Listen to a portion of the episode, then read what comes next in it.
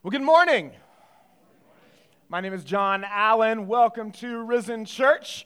Um, I am uh, excited to continue in our series this morning. We've been in a series called uh, Hunger and Thirst, and it's been about cultivating a desire for more of God, even in a dry and weary land. And so, for the past couple of weeks, we've been walking through 1 Corinthians 12, and so this morning we've come to 1 Corinthians chapter 13. And so, whether you're a Christian or not, um, you're probably familiar with this passage in chapter 13 of 1 Corinthians because you've probably been to a wedding. And in our society, if you have been to a wedding, whether it's been a wedding for Christians or not, uh, honestly, you've probably heard this passage in 1 Corinthians 13 because 90% of them use this passage in 1 Corinthians 13 because it talks about love.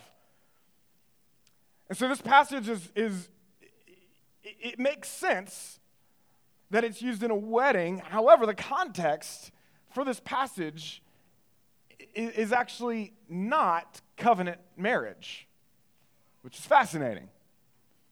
Like, in so many ways, it does directly apply to covenant marriage, but the direct context for this passage is a different kind of covenantal relationship. But it's still rooted completely in love. And that covenantal relationship is the relationship within the church. You see, marriage is a covenant. It's a covenant relationship. It's designed to be a reflection of the way that God loves his people. Right? Ephesians 5 talks at length about this. And the difference between a covenant and a, and a contract is that a, a contract is a selfish, self oriented, I am going to look out for me Number one, if you screw up, then I'm out because I got to protect myself. But a covenant says, my life for your life. I'm not just looking out for me, I'm looking out for you. Right? Me for you, my life for your life.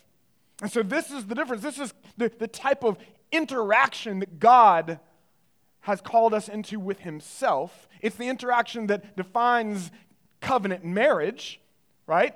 It makes it clear that when a man and a woman are married, they become even spiritually one flesh. We see this in Ephesians 5. One body in Christ, and it's a demonstration of the relationship between Christ and his church. And so the, the, the image is a spiritual one of covenantal union in Christ. And so here in 1 Corinthians 12, he's been talking about the unity in diversity of his church body. You see it?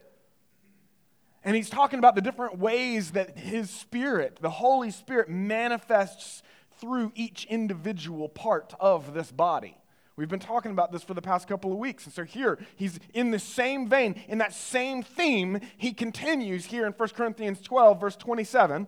We just heard it read, and we're going to let's, let's read back through it to, to verse 31. Here it goes. 1 Corinthians 12. He's kind of summarizing all that he's just been talking about, and he dives in and says this Now you t- talking to the Corinthian church, which also means he's talking to us too, risen church. You are the body of Christ and individually members of it. And God has appointed in the church first apostles, second prophets, third teachers, then miracles, then gifts of healing, helping, administrating, and various kinds of tongues. Are all apostles? Are all prophets? Are all teachers? Do all work miracles? Do all possess gifts of healing? Do all speak with tongues? Do all interpret? There's an implication here. The answer to that is no, they don't all do that. In verse 31, but earnestly desire the higher gifts, and I will show you a still more excellent way. And so his point here is about unity in diversity. That's the theme of the entire chapter. Okay? And so God didn't design his church to all be apostles, or all prophets, or all teachers, or for everybody to speak with tongues. Some do, others don't. And, and this is key. Not only is that okay, it's intentional. God has given different appointments and, and gifts for different people. And so each one is extremely important. That's been the point of the whole chapter here. And so we're to be careful not to dismiss certain gifts or certain people because they make you uncomfortable. One is not inferior or superior to the other. This is the point of this whole passage. So we have to be careful not to exalt our preferences or particular gifting over or against others. And so, in the same way, we have to be careful not to exalt someone else's gift over our own, because this leads to division. This leads to superiority complexes or inferiority complexes, right? Or codependency issues or, or a sense of which I'll never arrive. And it just makes everybody go self centered and self oriented instead of the point, which which is to look to God and love one another, which is the whole thing. So we we got to be careful to not dismiss either the gifts or people who are gifted differently than us simply because they make you uncomfortable. This is a thing. This is what church does. It's easy to hear this stuff and, and then just be like, ah, that makes me feel weird. I'm going to isolate. Right? But that's, he's calling us to literally lean against that. And God's church history is littered with the wreckage of divided churches, all in the name of comfort and preference. But God has designed the church to operate like a unified body with many parts. And so we grow and mature together through unity in diversity with Jesus as the head of the body, which is his church. And so this is what we've been talking about. It's the theme of chapter 12. And so while the teacher in me, though, would love to dissect this over the next few weeks and dive into every single gift that's been listed, I want you to understand that's actually not the point of this passage. There's nothing wrong with doing that. In fact, I kind of want, like I said, the teacher in me wants to do that. But I, I also want you to realize that there are a ton of spiritual gifts listed in the New Testament that aren't even mentioned here. There's a ton of mystery surrounding these gifts also, but the main point here, like the point of the rainbow, isn't to dissect its colors, but to take in the majesty of the one who created it okay? And so, like the rainbow, there's a lot of overlap in all of these things. And so, I do want to real quickly read through the different lists of gifts in the New Testament just to give you an idea of what I'm talking about here. And I also, I don't want you to think like, okay, well, I, I shouldn't dive into dissecting these things because, in fact, there's a great book called uh, Spiritual Gifts. I think it's called Spiritual Gifts for Beginners by Dr. Sam Storms. I encourage you to grab it. It's fantastic. He does a much better job than I could at dissecting some of these things. And we are going to dive into some of these more as we go forward, but I don't want you to miss the forest for the trees here, okay? So I'm gonna, but I am going to read through quickly the list of the gifts or the, the, the gifts of the Spirit that are listed throughout the New Testament. So just listen to these different gifts here. 1 Corinthians 12, 8 through 10 gives a list, and it goes like this Word of wisdom word of knowledge, faith, gifts of healing, working of miracles, prophecy, discerning of spirits, tongues, interpretation of tongues. 1 Corinthians 12, verse 28 through 30, talks about apostles, prophets, teachers. This is what we just read miracles, gifts of healing, helping, administrating, tongues, interpretation of tongues.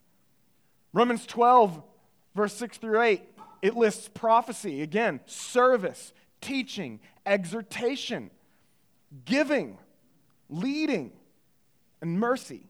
Ephesians 4:11 it lists apostles, prophets, evangelists, pastor, teacher, which I would say is in the same grouping. Many many would agree with that. Could be different. I eh, if you're a pastor or a teacher. So um, 1 Peter 4:10 even gets into speaking gifts and serving gifts. And so that's what we see is about 20 different gifts that have been identified in the New Testament, but that doesn't mean that there aren't a whole lot more. It's not an exhaustive list. That's not the point.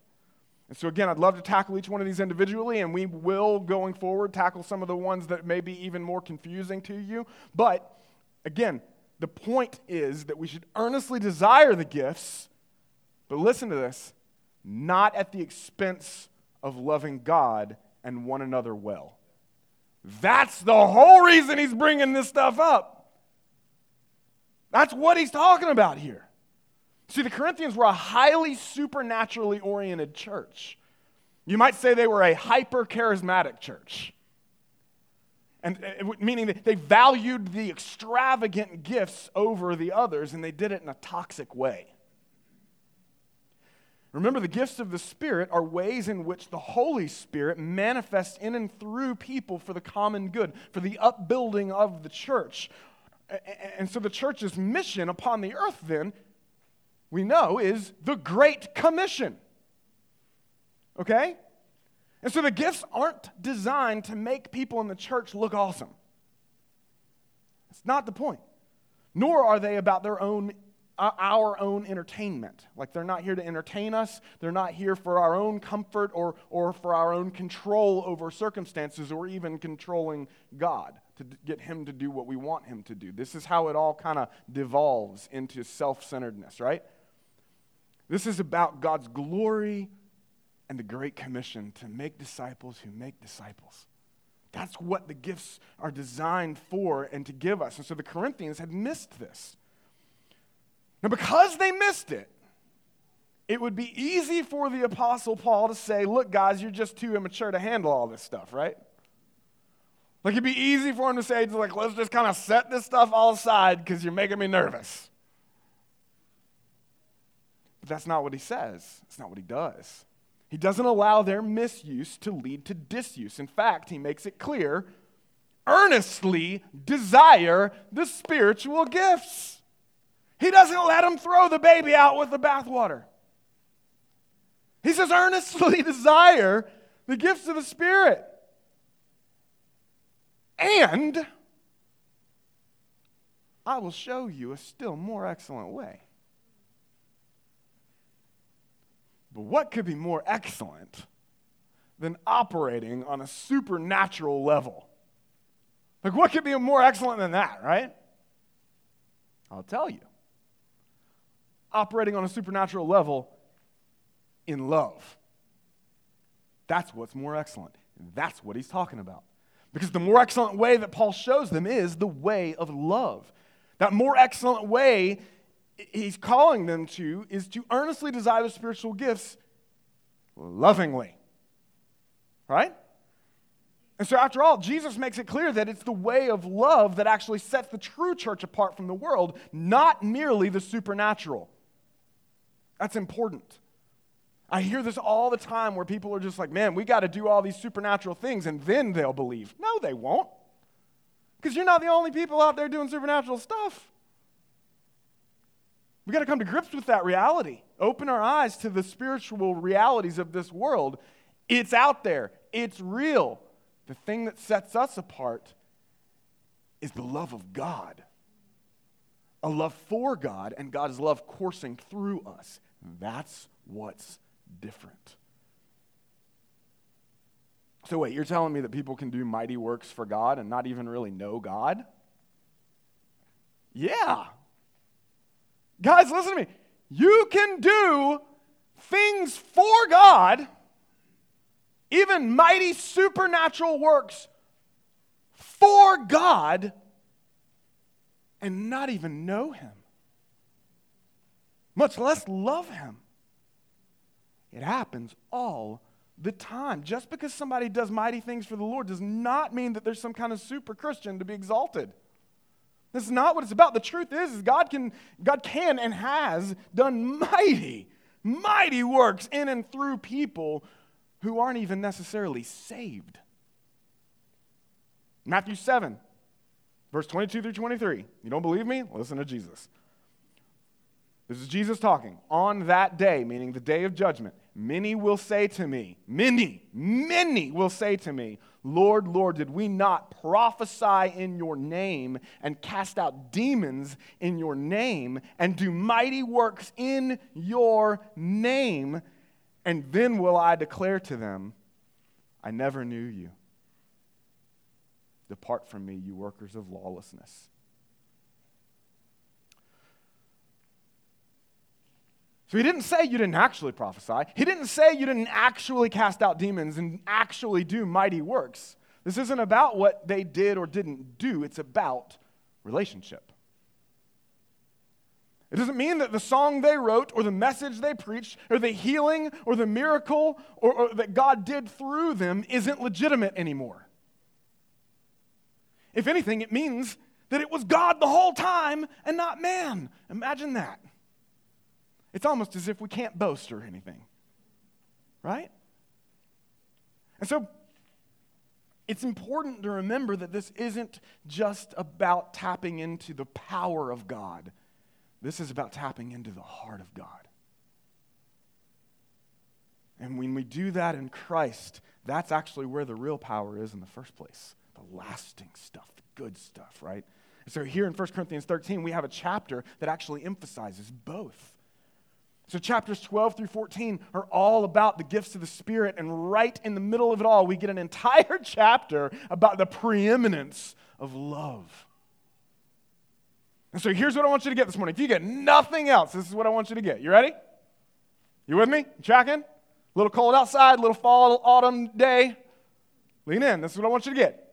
God isn't only concerned with what we do, but the way we do it. Love matters. Okay? God isn't only concerned with what we do. He is concerned with what we do. But He's not only concerned with what we do, but the way we do it. Because love matters, which is the title of the sermon this morning. Love matters. So the question is do you love God? Right? Do you believe that God loves you? Do you love what God loves? Or do you just want God to accomplish the things you love? This is something we, we've got to continually grapple with because this is what our hearts tend to drag us towards and away from Him and to our own things. It's like a car that's constantly getting out of alignment, right? So this is what we do when we come here and we go, okay, God, what is, what do you love? Align my heart with you. This is what repentance is all about, right? You know, there's a great temptation in this sermon to think only about how these issues are going to apply to you, to your spouse, or like to those that you're kind of like, ah, oh, they struggle with this really a lot, you know, right? But this isn't about your neighbor. This is about your own heart. So I want to encourage you that as we go through this stuff, I, this is probably going to be one of those things that's highly convicting. I hope it is. That's a sign that the Spirit of God is in you and loves you. And he's drawing you to himself in love. And so I want you to think about this like to connect the dots in your own life. So before you start calling out that speck in your brother's eye, first remove the plank out of your own eye, right? And so let's, I, I, if that happens, I think this is going to be really helpful for us all. So again, the question is do you hunger and thirst for more of God and more of his kingdom, or do you simply desire him to make things better for you? More prosperous or more comfortable for you. If you do that, then uh, uh, that can, again, take us off track. We're going to fix our eyes on Him and His delight because God loves you. And I think it's clear that He, he, he does want these very good things for us, but not at the expense of building and seeking first His kingdom and His righteousness. Amen? And so, Remember, Satan is happy to keep you comfortable if it means keeping you sidelined from his great commission. Let me say that one again because I don't think that registered. Sa- Satan is happy to keep you comfortable if it means keeping you sidelined from his great commission. You got it? But when we love what God loves, we'll also begin to love like he loves. And that's what it looks like to tap into the power that goes way beyond ourselves, which is why love matters so much. Loving Him, receiving His love, and then letting it course through us to one another. That's how the gifts operate. The Great Commission is accomplished, and His Spirit manifests in and through His people. Amen? That's why we get this chapter that is in between. Chapter 12 talks about the gifts. Chapter 14 talks about the gifts. Chapter 13, love. Okay? It's intentional. Look at chapter 13. So, the rest of our time, we're going to wade through the truth of God's love that's revealed in 1 Corinthians 13, verse 1 through 7. We're just going to do the first seven verses of chapter 13, okay? And then we'll, we'll pick it up next week. But this is what verse 1 says If I speak in the tongues of men and of angels, but have not love, I am a noisy gong or a clanging cymbal. Think about that. Get the imagery? It's obnoxious, right? It's repulsive, even. Verse 2 and if I have prophetic powers and understand all mysteries and all knowledge, and if I have all faith so as to remove mountains, but have not love, I'm nothing. If I give away all I have, and if I deliver up my body to be burned, but have not love, I gain nothing. And so, what love is he talking about here? It's the love of God. It's the love of God which overflows in a love for others. Remember, this is the commandment. Love God, love each other. That's again, this is the thing that sets the church apart from the world is the way we love. And so the way we love is the way we're loved by God in Christ. But if we're honest, if I'm honest even, right? Like I think that we'd agree we don't always think love is the most effective means for getting things done. I mean, seriously. Take the church hat, church hat off for a little bit.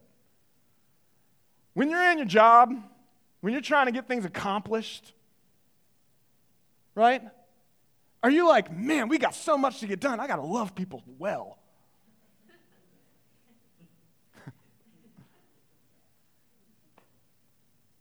That's normally seen as a hindrance in society.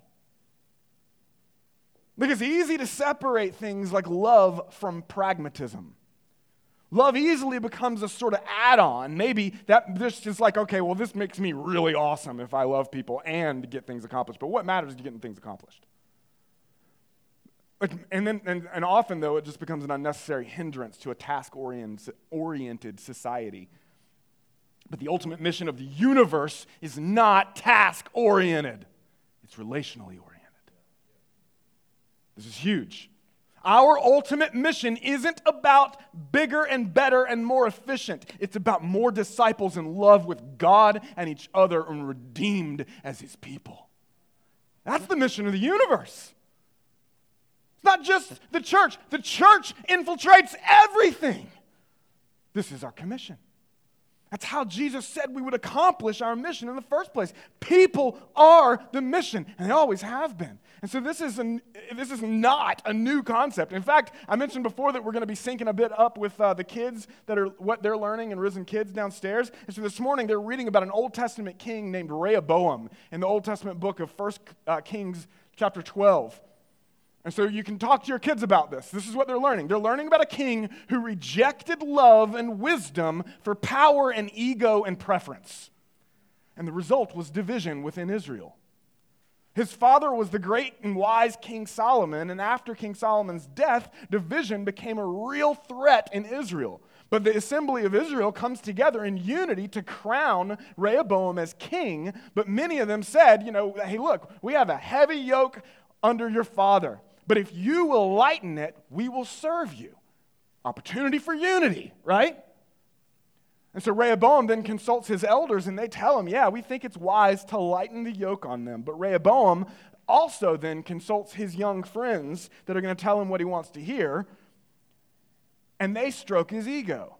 And they tell him to basically act with an even heavier hand than his father did. Listen to this. Here's what Rehoboam then responds to the assembly of Israel. You ready for this? I don't think you're ready for this. First Kings, First Kings 12, verse 10. It says this My little finger, he says, well, it says, And the young men who had grown up with him said to him, Thus shall you speak to this people who said to you, Your father made our yoke heavy, but you lighten it for us. Thus you, you say to him, This is what he says my little finger is thicker than my father's thighs. That's what we're going we're gonna read that verse into your kids. But most scholars agree that the Hebrew uh, is not as modest. He's not talking about his little finger. That's all I'm going to say. He's scornful. That's what's happening. He's scoffing. And now, whereas my father laid on you a heavy yoke, I will add to your yoke. My father disciplined you with whips, but I will discipline you with scorpions. And so, afraid Israel might split, King Rehoboam chooses his friend's advice, and again, likely his own preference, over that of the wise elders, which leads to the very split that he wanted to avoid. So, his way was self serving, and, and it was a disregard for the people that he was called by God to lead. He may have been the rightful king of Israel, and even had the power and the authority to lead that way. That's not the way God desired because it was completely void of God's love. Because God isn't only concerned with what we do, but the way we do it. Love matters. And the mission we've all been given as His grace bought, spirit filled people is a mission of redemptive love, which begins and ends with the gospel of Jesus Christ. Like it all begins there. If you have not received the love of, I mean, really received the love of God in Christ, all of this is all just going to be in vain. It'll be a vain, task oriented striving to obey rules that you hate. Guys, that's not Christianity. That's dry, burdened religion. This is all fundamentally predicated on having received God's love for you through the gospel of Jesus Christ. And this is the gospel that God became a man and he lived the life we couldn't live and he died the death we deserved to die. And he conquered death in the grave and he paved the way to eternal life that starts now. Through the resurrection, he paves the way to an eternal life with God Almighty, and it's an eternal life that starts now through the indwelling of his Spirit. It changes us from the inside out. And it doesn't mean that we're perfect, but it does mean then that we're perfectly loved. And now our life is a response of worship that leans into that perfect love and it perfects us. It's called sanctification. It matures us and grows us closer to Him. So it's not just about being right. Now it's about being righteously aligned with the heart of God. This is huge. And hear me God's heart isn't just angry with this fallen world, his heart is broken for it. This is why we have the cross. Our mission as the church is not to scoff, mock, and belittle. Our mission is to make disciples who make disciples of a world that's far from God. So we speak truth. We do speak truth. Amen? but we do it in love according to Ephesians 4:15. We speak truth in love, which means that we're not just dropping mean-spirited truth bombs on people and then justifying our snark and scorn because what we've said is true. Especially to other Christians. We're, we do not just do it and then we're like, "Well, it was true. That's true." It's like, "Yeah, it's true, but like you, the way that you're missing it, missing the point here. Like what you said may be in fact true, but speaking the truth in love means that we actually care about the outcome. You see that? That's important. This definitely applies to the way Christians interact with each other. Huge for the family of God. Amen? Amen? Amen. but it also applies to the way we interact with the lost world. Like often people will speak truth, even preach the gospel with hostility because they reject or they expect to be rejected. Right? Sometimes you, are like, you're, you're talking to somebody and you begin to share the gospel and you're like, oh, I know this is, I'm really afraid of what you're going to say and I'm really scared that you're going to call me out or you're going to reject me as a friend or you're going to mock me or scoff me or to make fun of me. And so you say it, then you're like, I'm going to just, no, I'm going to say it. And so it's like, God loves you. Take that. Like, God died for you. And yeah, Jesus is the Savior of the world and you're an idiot. And then you're like, Guys, that is, that happens often. And I, I, this is, yes, this is hyperbolic and I'm exaggerating here, right? But this is often also what can happen. And it gets these, it becomes this like mean spirited thing. And, and, and then because we're expecting rejection, it's like an insecure coping mechanism to protect ourselves from vulnerability. And then we justify it by saying, well, at least I was obedient. And it's like, yeah, praise God for that. But here's the thing without love, you're not fully obedient. Because God hasn't just called us to speak truth, He's called us to speak the truth in love. And without love, you're just a noisy gong or a clanging cymbal. You're abrasive and repellent to anyone around you. That is dangerous. So, when you engage with those that are far from God, or present the gospel, or correct a brother or sister, or vulnerably step out in faith, the most fundamental thing that you can do or should do is tap into God's heart, both for you and those around you. That's what boldness actually looks like. Like when He breaks your heart for them, not in condescension, but in compassion. You let the gospel be offensive you let it be offensive. It is offensive to a perishing world, it's foolishness to them. But you don't need to add to that offense. We've got to be careful of that. And when we do, notice I said when we do, because you're not perfect, there's grace for that. And you can, in fact, apologize. That's a thing. It's humility. And so, how often, here's the question how often are we asking God to give us his unconditional love for other people? I bet if you do, it won't make you less bold, it'll make you more bold in the best way. Even an excellent way, the excellent way. That doesn't mean compromise, but it does mean compassion. And so we live in a world that has no concept of this. We live in a society that increasingly values scoffing and mockery. Snark is the social currency of cancel culture.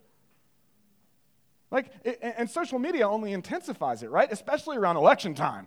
Hello. Like clickbait everywhere. So and so destroys so and so. This person ruined so and so. It's like, oh man, I want to see that. Feed, feed my ego with that. My side's the right side? Heck yeah, destroy them, get them. This, this person makes a fool of this person. Disdain, insults, ridicule, and demonization dominate the comment section of every post. Man, it doesn't matter if it's political or a picture of kittens. You look at the like comment section in social media in our society today, and somebody is to prod that scoffing beast by mocking. And so the world's answer to this is just don't be so sensitive you know, just harden your heart and join the divisive slugfest.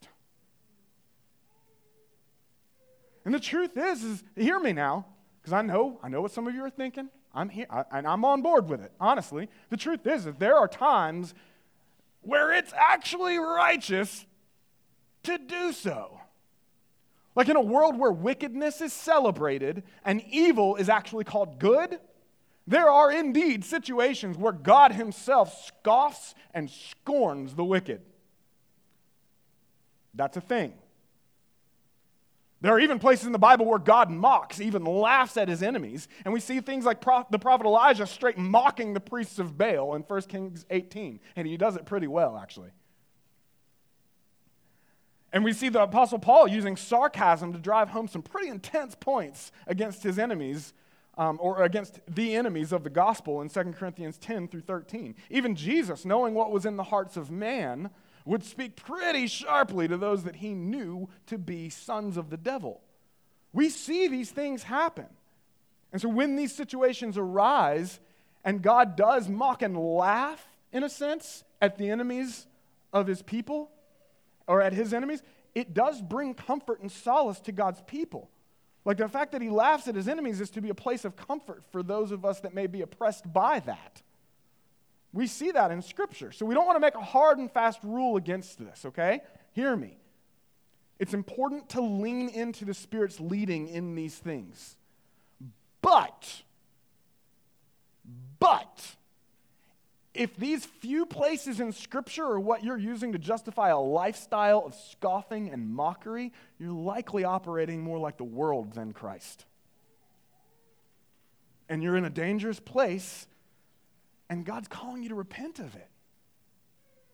Society is engorged in this kind of egotistical slugfest, but it's not to be the norm for God's people. And if it's how you find yourself interacting with His covenant family, you're definitely dancing in dangerous territory. Okay?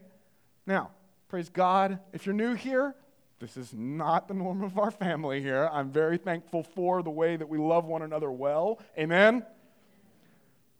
But I don't want it to be that way because I see this more and more in the world and it seeps even into the religious, okay? And Psalms and Proverbs speaks at length about the dangers of scoffing and mocking. Psalm 1, verse 1, right out of the gate, it kicks off the whole book of Psalms with verse 1 saying this Blessed, blessed is the man who walks not in the counsel of the wicked, nor stands in the way of sinners, nor sits in the seat of scoffers. That's not our seat. The Proverbs speak of a character that's actually called the mocker or the scorner or the scoffer. And it brings this ch- character up 17 times throughout the book of Proverbs. Pastor Tim Keller wrote an insightful article about this more than a decade ago, about more than 10, 10 12 years ago, something like that. And over the past decade, it seems that this attitude, excuse me, or this spirit has just steadily grown in society. And so the scoffer is, is one that never admits that they're wrong. Proverbs 20, verse 1, even tells us that they are no more open to reason than a hopelessly drunk person. The scoffer shows no respect for any view but their own, only contempt and disdain. The scoffer is prideful and desires to have their own way in everything, needing to control and correct everyone around them. There's a veneer of confidence, but underneath, anger and insecurity characterize the inner life instead of the humility and peace that the gospel brings. So, whenever someone proclaims truth, the scoffer tends to see it as an effort to grasp for power because that's what the scoffer's worldview is. So, they feel the need to debunk or, or tear down any proposition of truth but their own. Proverbs 9 tells us that the end of a scoffer who always has to be right is first loneliness. Like at first, they tend to impress the impressionable, but as time goes on, the scoffer not only destroys relationships, but is listened to less and less and eventually is isolated. And so they often have great points. But because they don't know how to affirm and live in harmony with those who don't agree with them on every little point, their proud attitude then isolates them. This is what, how Proverbs describes the scoffer. But the worst result of the scorner or the scoffer is that they reap what they sow. Proverbs 3, verse 34 says this Toward the scorners, he, the Lord, is scornful, but to the humble he gives favor. So King Rehoboam was a scoffer. The Corinthian church was even pursuing the gifts in this spirit of, of kind of like condescending disdain for those who didn't have the more flashy or supernatural gifts. But here Paul shows them a more excellent way. And, and, and can't you see the grace on display in this? Like he's, he, again, he's not like you're all, you know, missing it and I'm throwing you out. It's like, yeah, this may be a struggle. This may be a sin issue in your life. Repentance is real and it's good and it's helpful and it's available. And so what we see here is that he shows them the more excellent way. So, so what does this more excellent way look like, right? Like, I, I don't have to honestly really put this on display for you because you got a front row seat to the world. You know what scoffing looks like. But what does the excellent way of love look like? That's what Paul's doing in chapter 13. Look at verse 4. 1 Corinthians 13, verse 4 says this Love is patient and kind. Love does not envy or boast. It's not arrogant or rude. It does not insist on its own way. It is not irritable or resentful. It does not rejoice at wrongdoing, but rejoices with the truth. Love bears all things, believes all things, hopes all things, endures all things. Guys, this is who God is, and this is the way He loves us. This is what we have in Christ. And this is the way he's called us to love one another. It doesn't mean that there's no correction. It doesn't mean that there's no rebuke, but it, even that is designed to bring about repentance and redemption and relationship, not canceled condemnation. So, 15 attributes of God's love. That's what we see here. 15 attributes of God's love listed right here. And I do want to walk through all 15. That's what we're going to do for the rest of our time. You ready? You with me? We can do it. Here we go. Love is patient. Say patient. This means not writing people off when they don't act the way you want them to act. Even and especially when you love people and they clearly choose not to love you back, that's hard. That requires patience, amen? The temptation to that feeling of rejection is then to scoff or ridicule or repel. But patience chooses not to retaliate. Like, praise God for how patient He is with us. And patience is crucial in exercising the gifts of the Spirit. Because it's important not to react critically or judgmentally when other people use a gift poorly. Poorly. poorly. There's a word. Right? Often the gifts aren't exercised because people are afraid of being embarrassed. They don't want to step out because they're like, oh, I, I just I don't want to miss it. And it's really not, again, we've talked about this, it's not because they don't believe or they don't want to move, it's because they fear being criticized. That's not an excuse, right? But that is often a reason. But loving patience provides safe spaces and places for the gifts to flourish within a local church, right? And so, number two, love is kind. Say kind. Notice the love of God doesn't give us any room to hold on to sin. Like there are a lot of people who show patience, but it's kind of cold and even mean spirited. Notice that? You can do that. But God's love is tender and affectionate, even. Like his love isn't abrasive or harsh. But again, that doesn't mean it's not corrective and constructive. When people mess up with the gifts of the Spirit, kindness and affirmation for stepping out in faith is the best way forward instead of condemnation. So, again, praise God for his kindness to us. Amen? Number three, love does not envy. So, when God moves powerfully in and through someone in a particular way, it's easy for a self centered sin nature to kind of like compare and then get envious of that person or think I'm not as good. We talked about that inferiority, superiority stuff. Like, how can and I know I, this I've I've experienced this one, man. Like like somebody leads somebody to Christ, and I'm like, I said the same thing to that person. And then they say it and they become Christians. Like, what's that about? Like they got saved. I, I said the same thing. It's just envy. Like you see that? It's like they came to Christ. Like you're you're you're you're upset because you didn't do it. Like what is what is that? It's envy. Right? God's the one that gets the glory. His kingdom's expanding. So envy takes our focus off the main thing and puts it on the vain thing, right? But genuine love rejoices in the success even of others. This is only possible if you're secure in the love of God. And verse, er, verse four, number four, love does not boast. So, this is the flip side of envy. In, instead of wanting what somebody else has, then, then people brag about what you have and others don't. Like sometimes it's just an unintentional lack of awareness, right? Sometimes you just like don't realize you're doing it, but love calls us to consider others, which means becoming more aware of how we're affecting others. Sometimes there's nothing you can do, but more often than not, there is. And so we desire God to open our eyes and see those things. And the love of God helps us grow in that awareness. And we need to move forward in that. And yet not allow the lack of awareness or the lack of what we've done to shame us. So we get off of that. And again, it demands security in Christ alone. You see this? And so, number five, love is not arrogant. Arrogance assumes that a gift wasn't given but somehow earned.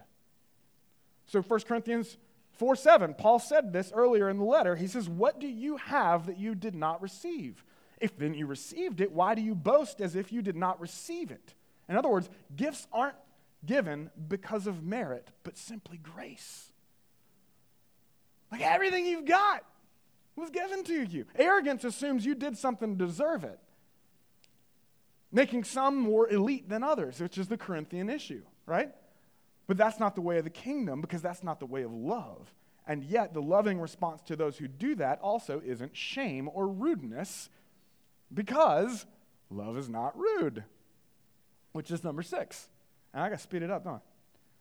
So, number six, love is not rude. Often, when people see others who are arrogant, the flesh wants to tear them down a few notches, right? Using shame. When you see somebody arrogant, what do you want to do? Nobody else. You to call them out. When somebody's prideful, what do you want to do? You want to shame them. Or at least your flesh does. Right? But that's not the answer. All that does is perpetuate that pride shame spectrum. All that does is just send people in reaction one to another and just back and forth and back and forth as the enemy just torments society. When someone is convinced that God wants them to act, maybe, and instead of taking the time to consult or, or counsel with wisdom, they, they act in a completely inconsiderate way because they're only thinking of themselves rather than how that action will be received. And again, the flip side of that is they get paralyzed and they don't do anything because they're afraid they're not going to do it perfectly. Pride, shame. You see it? Grace says, Go, trust me, and do it in a loving way. You're secure. I love you. I'm with you. I'll speak through you. Trust me. And if you miss the mark, there's grace. This is the power of it but do it in a considerate way, not an inconsiderate way, because rudeness is inconsiderate. But genuine love is not rude. And, number seven, love does not insist on its own way. The scoffer attitude has a really hard time with this one, man. Because genuine love prefers others and considers others before self. Like God's love asks, How can my gift be used to promote others and encourage others and edify and build up others rather than just myself? And so Jesus demonstrates this perfectly, right? Even though he was God, he didn't consider godliness as something to be grasped, but humbled himself into service as a servant. Man, that's powerful. The God of the universe. Number eight, love is not irritable. Love is not irritable. Some translations say easily angered. I think you might also be able to put here easily triggered. Like you're looking for a reason, looking for a reason to take offense and just unload all of your trauma and issues on everyone else around you. To play the victim and to react defensively to every little thing, just ready to explode. That's not what the true love of God produces in us. And that's not who God is. Like, praise God that He's not irritable and easily triggered. Amen? He's not. He's patient. Like some of you may have a picture of God in your mind that is an easily triggered, irritable figure in the sky because of maybe the way your parents were or spouse. Guys, I, I would encourage you to repent of that image of God and to look to who he truly is in his scriptures. Okay? Number nine, love is not resentful. Some translations say here, love keeps no record of wrongs. Woo! That'll preach by itself. You guys got another hour or two? That's so good. Guys, the truth is that in this life, people will wrong you. You will experience very real injustice in this world. Resentment keeps a record like tally marks on our hearts, every slight, every injustice we experience, ready to use it as ammunition to prove just how victimized you truly are and what you deserve, and then rub the offender's face in it as soon as you get the opportunity. And if they're not around, then we can just rub God's face in it. It's bitterness. The bitter and resentful heart keeps a record of wrongs. I praise God praise God that He not only forgives us for our resentful hearts, but He gives us new ones and they don't have any tally marks on them. Like we can offer the same forgiveness we've experienced in Him to the world. Praise God that He's not keeping a record of your wrongs. He's not resentful towards you. You may be quick to let him take away the record of your wrongs done against him and others through the cross, but will you let him take away your record of wrongs done against you? Will you let him take away the offenses that you are keeping? Like, we're quick to be like, okay, yeah, God forgives me, but I don't know about that one. Let him wipe the slate clean. Now, that doesn't mean injustice doesn't matter. Not at all. In fact, 10, love does not rejoice at wrongdoing. Like resentment, bitterness, and insecurity will cause you to actually rejoice when others fail. Like when somebody screws up or misuses the gifts, there's this thing in some people, especially if you've been hurt or wronged, then and it makes you kind of enjoy it because it makes them somehow feel better about themselves. Like you feel better than them because you take pleasure in seeing or hearing about their failures and brokenness because it makes you feel not so broken. This is the heart behind gossip, guys. The brokenness of others becomes then a source of entertainment. There's even there's a billion dollar industry that preys on the brokenness of others through gossip magazines and these trashy TV shows. And it's dangerous. Like whether that stuff is scripted or actually real, like it's dangerous to allow your heart to indulge in the misery and shame of other people for the sake of entertainment. Because at the very least, on a subconscious level, all you're doing is justifying your own self righteousness by rejoicing at wrongdoing. And that then will breed a craving for gossip. But the love of God gives us eyes to see the brokenness and cry out on their behalf in prayer. Like, let it break your heart. Let it break your heart when these things happen. That actually is what will fuel boldness to love them well and speak truth.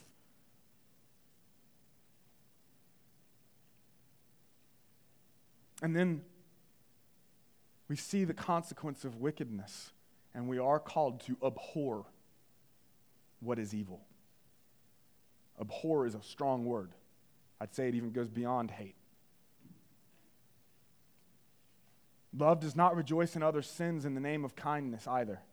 If someone you love is indulging in something that's killing them, no matter how much they ask you to affirm their destructive patterns, they aren't asking you to love them, they're asking you to give them over to their own destruction.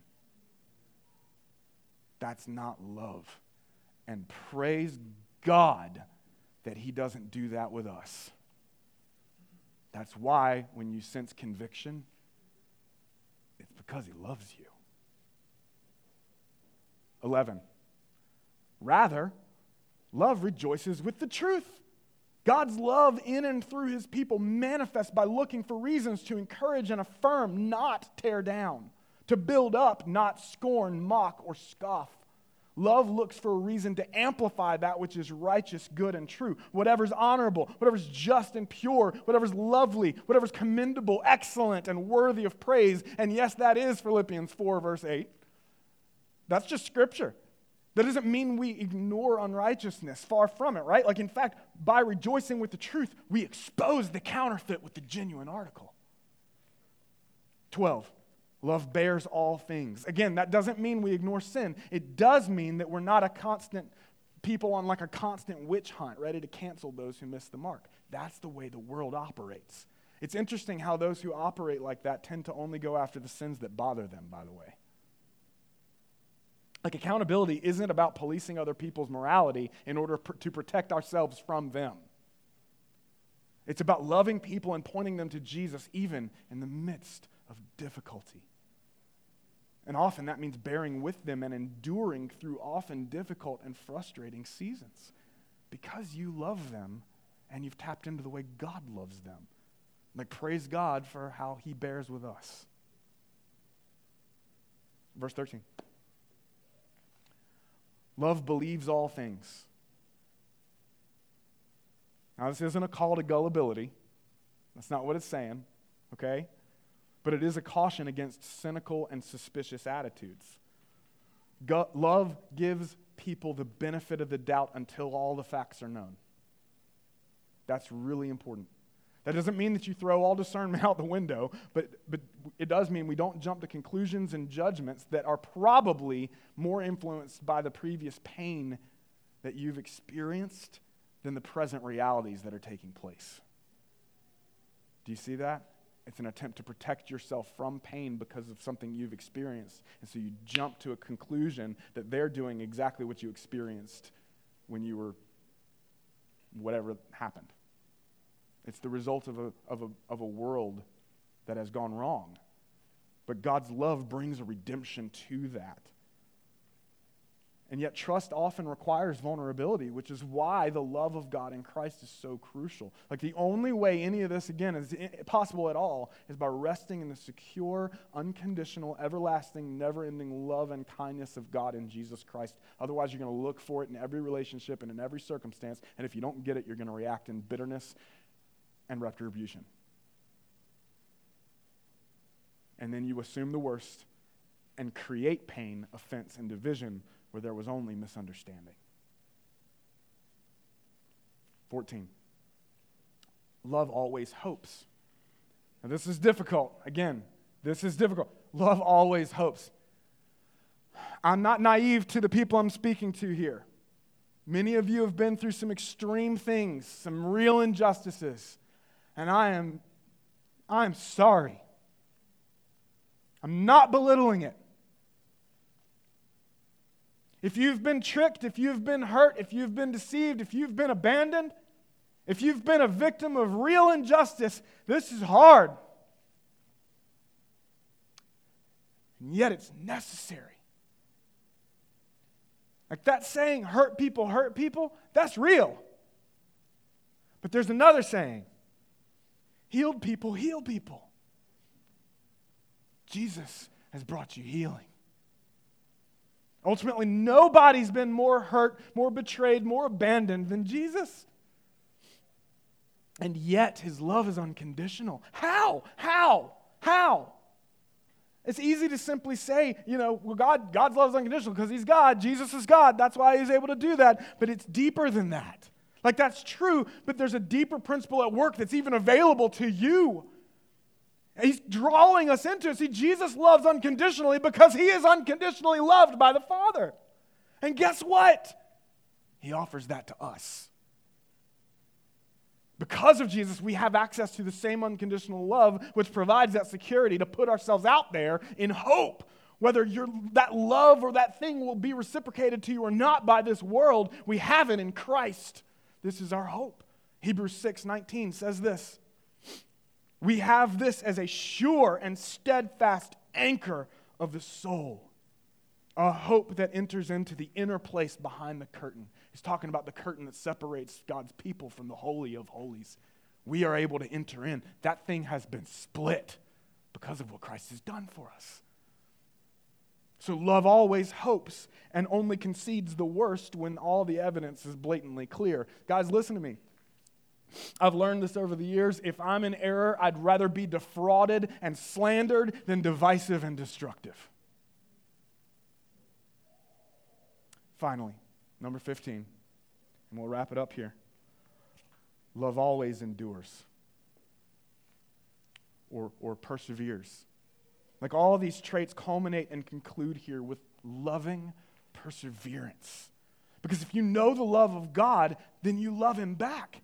And if you love him, Romans 8:28 promises that all things work for the good of those who love him and are called to his purposes. That means that none of it that you face, none of it's meaningless. Like whatever we face, no matter how difficult or painful, it's doing something in and through us that's totally worth it. Like whether you can see it in the moment or not, like that the beloved of God persevere in love. They're bold and courageous and steadfast. They are the ones who take heart in the dark and courage in the face of difficulty. It's, it's not the strong and arrogant, it's those who are secure in their identity as God's beloved. They are the ones that persevere. Like, case in point is the Apostle John, the only disciple who didn't flee the cross when Jesus was crucified. He's right there. Why? He's also the one who claimed to be the disciple whom John, I'm sorry, Jesus loved. That's what caused it's not necessarily that Jesus actually loved him more than the others, but John was the one who most readily received it. And that translated into boldness and perseverance. He took hold of Christ's love, and that changes everything. My question for you this morning is will you take hold of his love for you? When you do, it changes everything. Not just what we do, but the way we do it, because love matters. Let's pray.